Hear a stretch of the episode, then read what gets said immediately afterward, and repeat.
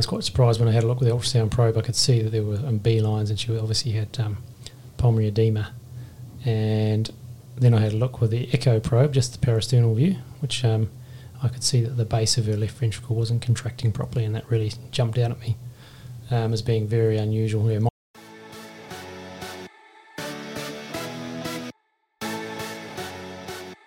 Welcome to episode 59 of the Obs and Gynae Crit Care Podcast.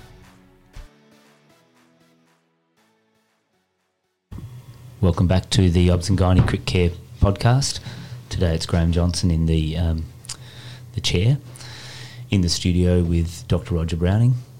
Thanks, Graham. And uh, we're back again. We're actually recording on some new equipment thanks to um, Trilby, who, who's um, set us up with some um, some great audio uh, equipment. The first time we recorded this podcast, we didn't know what we were doing, so this is our second run. Um, what's the topic of discussion today, Graham? Uh, today we're going to talk about uh, an interesting topic, Takotsubo cardiomyopathy. I thought we'd introduce the um, discussion by perhaps um, briefly talking about a case that we were involved with, weren't we, Graham? And this this woman is actually. Um, uh, I approached her uh, and she agreed to you know let us use her anonymous details in educational uh, context, and we've I think we've presented her at a department meeting before. So, um, do you want to tell uh, the listeners the first part of the story, Graham? Yeah, so it was a very interesting uh, case of a woman, uh, young, um, having a cesarean section for a twin pregnancy at 36 weeks gestation. She um, was nulliparous prior to the section. She had a history of anxiety and depression, was treated with a selective serotonergic reuptake inhibitor drug, and uh, was quite anxious at the time of her block being placed prior to the caesarean section.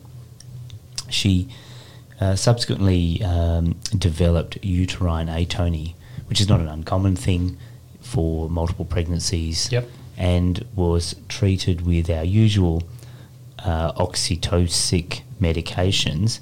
However, um, at the request of the obstetrician with uh, poor uterine tone, she was administered some intravenous ergometrine, 250 yep. micrograms, which was diluted and administered slowly, uh, and subsequently developed raised blood pressure in recovery, yep. requiring uh, treatment and actually um, investigations and workup for uh, the possibility that she was developing preeclampsia in the postpartum period.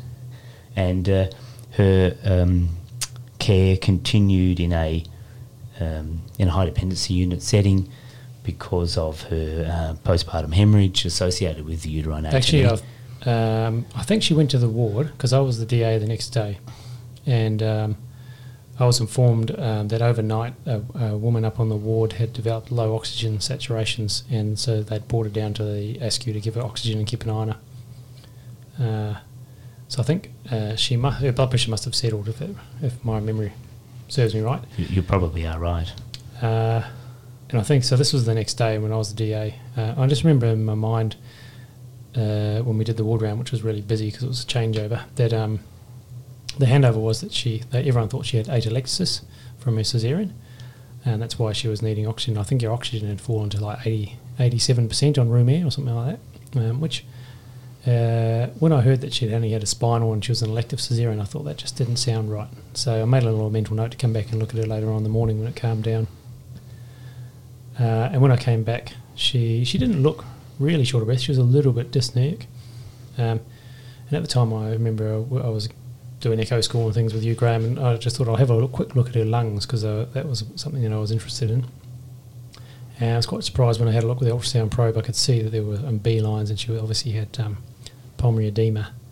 And then I had a look with the echo probe, just the parasternal view, which um, I could see that the base of her left ventricle wasn't contracting properly, and that really jumped out at me um, as being very unusual. Her mitral valve wasn't flicking open properly, and there was uh, very little contraction evident in the in the septum at that level. Uh, I don't think I could see her apex because it was um, wasn't good enough to get a view, but. You, you can't always see it, can you? No, that's right. And sometimes yeah. it's a bit tricky.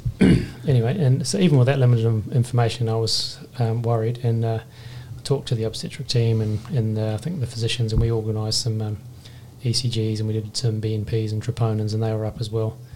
Um, so then we we realised there was something going on with her heart and we got her transferred across to the cardiologist.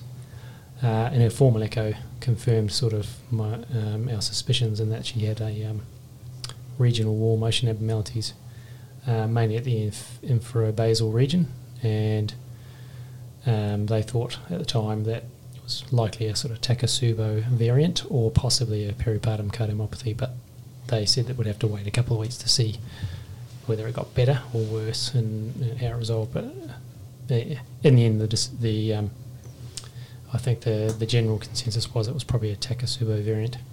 Mm. Interesting She, case. she didn't have um, coronary angiography, did she? No, so No. the cardiologist decided not to do a coronary angiogram. th- thought that it wasn't consistent with any known anatomical territory of a, of a vessel.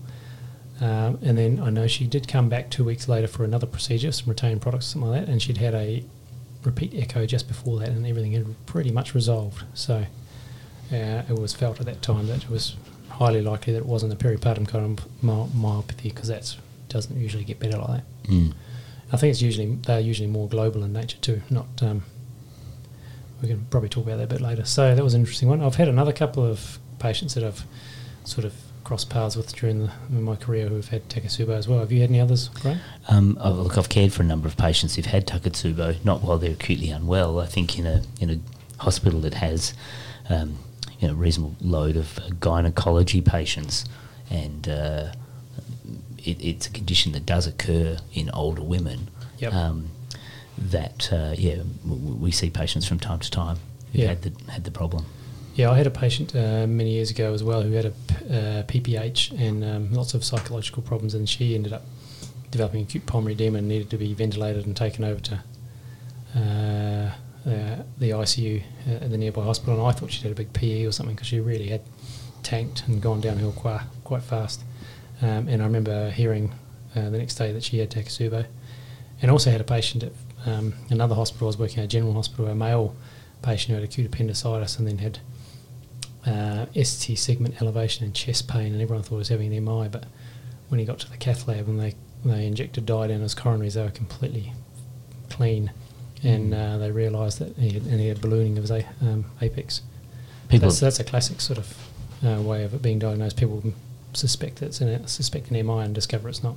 Yeah, exactly. It's an interesting um, disease. I hadn't heard of it until late in the uh, year 2000. I remember a colleague coming up and saying, "Oh, I've just seen a patient with broken heart syndrome with Takotsubo syndrome."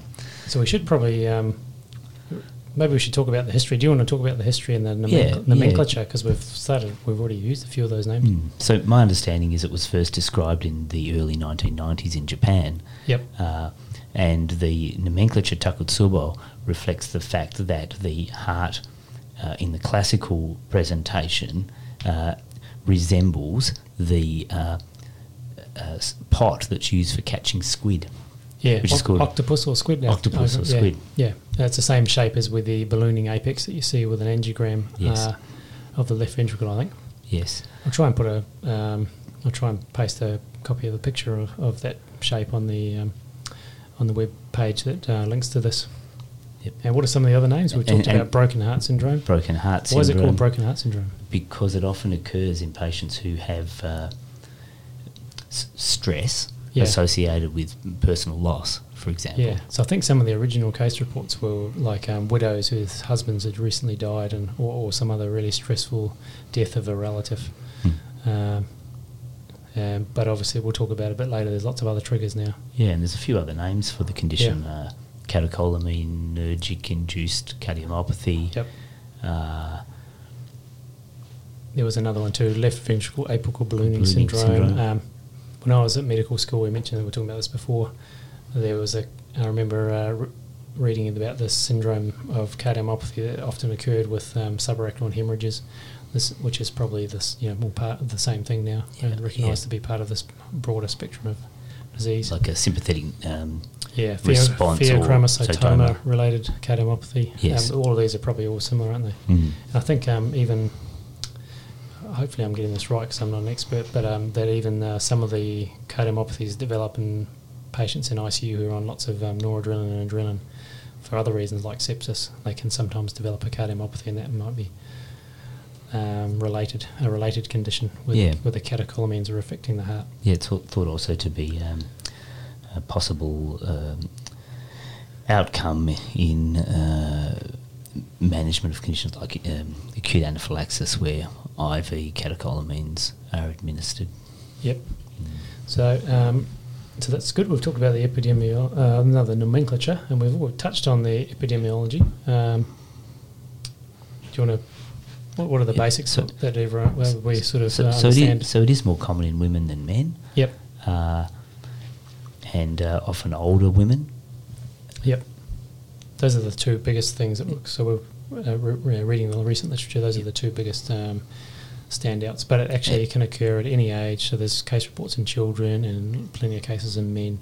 Yes. Um, It seems to affect men more following um, physical or painful type stimuli, as opposed to in, in women, it, it can be more associated with psychological type triggers. stressors, triggers. Yeah, yes. but obviously there is still um, crossover into other Mm. other areas. And we were, I think we were going to talk about triggers separately, but I can't stop myself. So there's this uh, syndrome called happy heart syndrome, isn't there? yes, there Where is. there's case reports of people, you know, developing takotsubo and end up in the CCU because they were because they won the lottery, or um, there was another one where someone had a surprise birthday party and it was so emotionally um, overwhelming that they got this um, Oh. bro- op, you know, like Found their heart. experience at the opera. Yeah, that's right. That one, where someone had a very enjoyable experience at the opera. um, so, what are the classic signs and symptoms?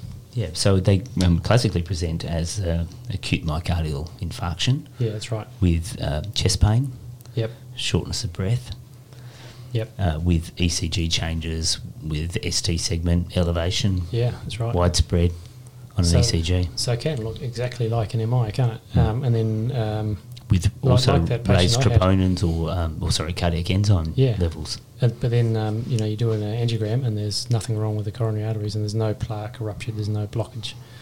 Um, so that's really interesting. But sometimes they can just present with some of those features or just you know signs of a cardiomyopathy because it is a cardiomyopathy. So and Yes. that's usually like shortness of breath or um, um, I guess even like hypotension and poor perfusion if Mm. it's really bad. So it can be a bit of a conundrum, a diagnostic conundrum. Um, but I guess uh, we just sort of mentioned so what's the, so the diagnostic criteria are basically Nor- normal coronaries, yeah normal coronaries, abnormalities in uh, an acute event.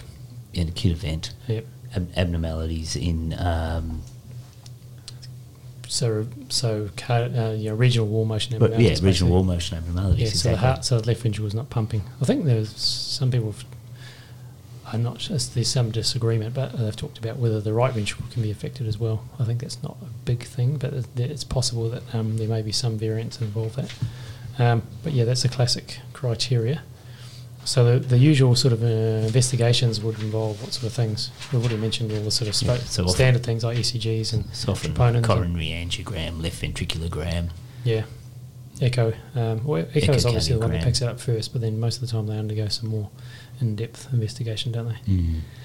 Um, I mean, I th- other other investigations like myocardial perfusion studies, the nuclear med scans. yeah, I think um, so. Cardiologists obviously want to know all about that sort of stuff about um, maybe using the, some of those more um, advanced or um, specific tests to, to tease out different things. So obviously, I guess for us, for those of us who aren't cardiologists, we should really just be aware of the condition and what sort of things to look out for, and um, just have it as part of our differential in the back of our mind because it is still pretty rare.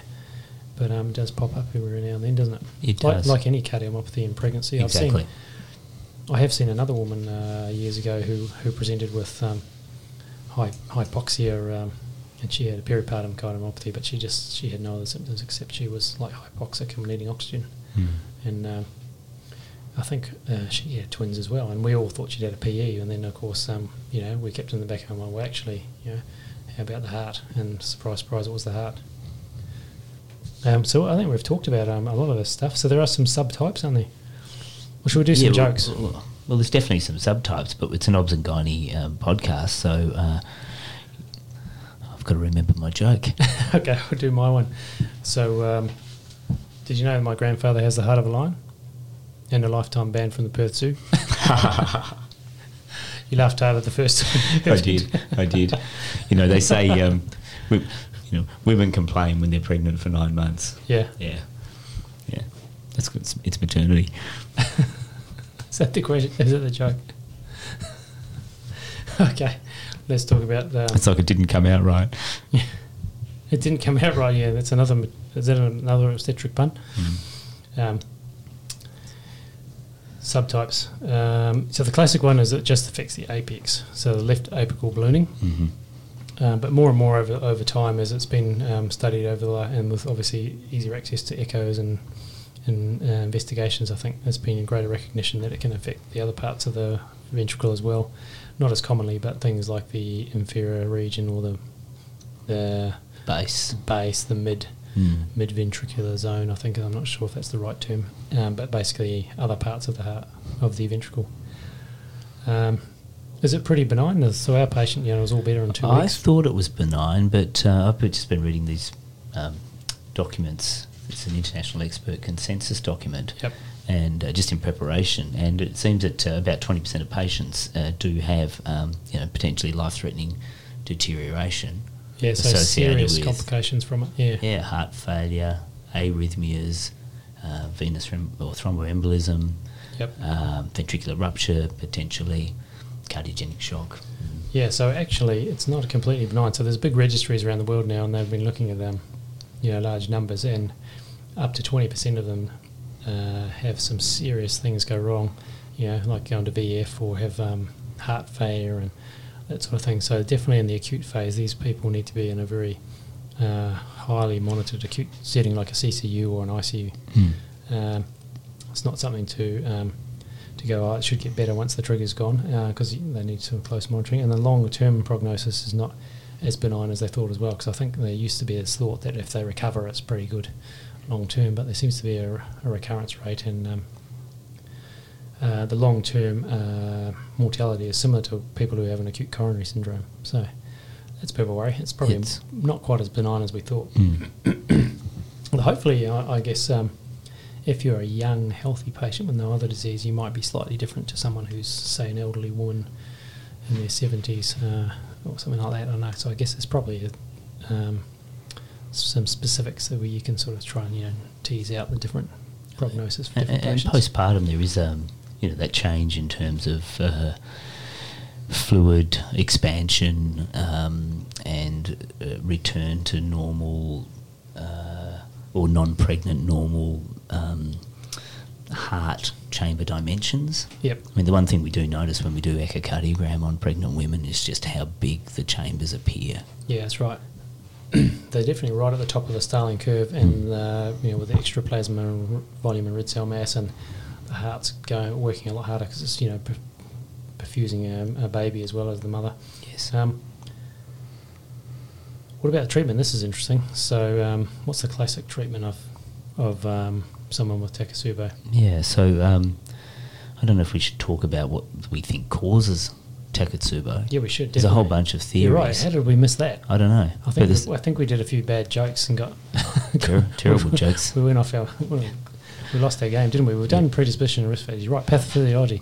So we've been talk, we've been skipping around it. We should definitely talk about Yeah. the, So there are a number of the- there are a the number of are. theories. Yeah, yeah. Well, uh, I had it fixed in my head that it was uh, react. Uh, it was absolutely associated with uh, beta adrenergic receptor um, s- s- swapping from um, in, you know, a, a stimulatory to an inhibitory type um, pattern of muscle contraction. Yeah. However, I understand there's a lot of other theories, including changes in microcirculation. Yeah, so no one 100% knows. I mean, it's definitely related to the sympathetic nervous system and catecholamines, Mm. but then how that actually, you know, what happens from there, how does that turn into the heart, you know, areas of the heart not actually contracting? Um, yeah, one of them is that the microcirculation, so the really small blood vessels in the heart, not the big coronaries, obviously, which are normal on the angiogram, but the, the tiny ones that are um, uh, down at the microcirculatory level getting spasm, and so causing sort of acute hypoxia at the tissue level. Uh, there's the one that you were describing, Graham, where they think that um, over or some form of activation of those adrenergic beta receptors, causing uh, triggering something intracellularly where the where the myocyte decides to sort of hibernate and not work. Mhm. Uh, I don't know if that's.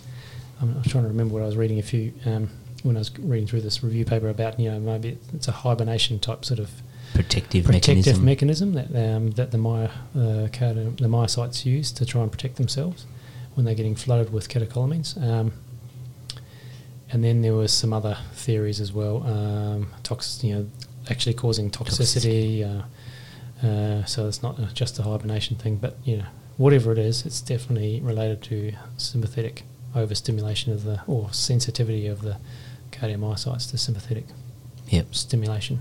which which kind of leads into the treatment, which Yeah, um, right. you know classically it's treated with um, beta blockers Yep. and or ACE inhibitors. Yeah, that's right. However, Um, however, that's quite tricky to do in patients who are um, who have heart failure, for example.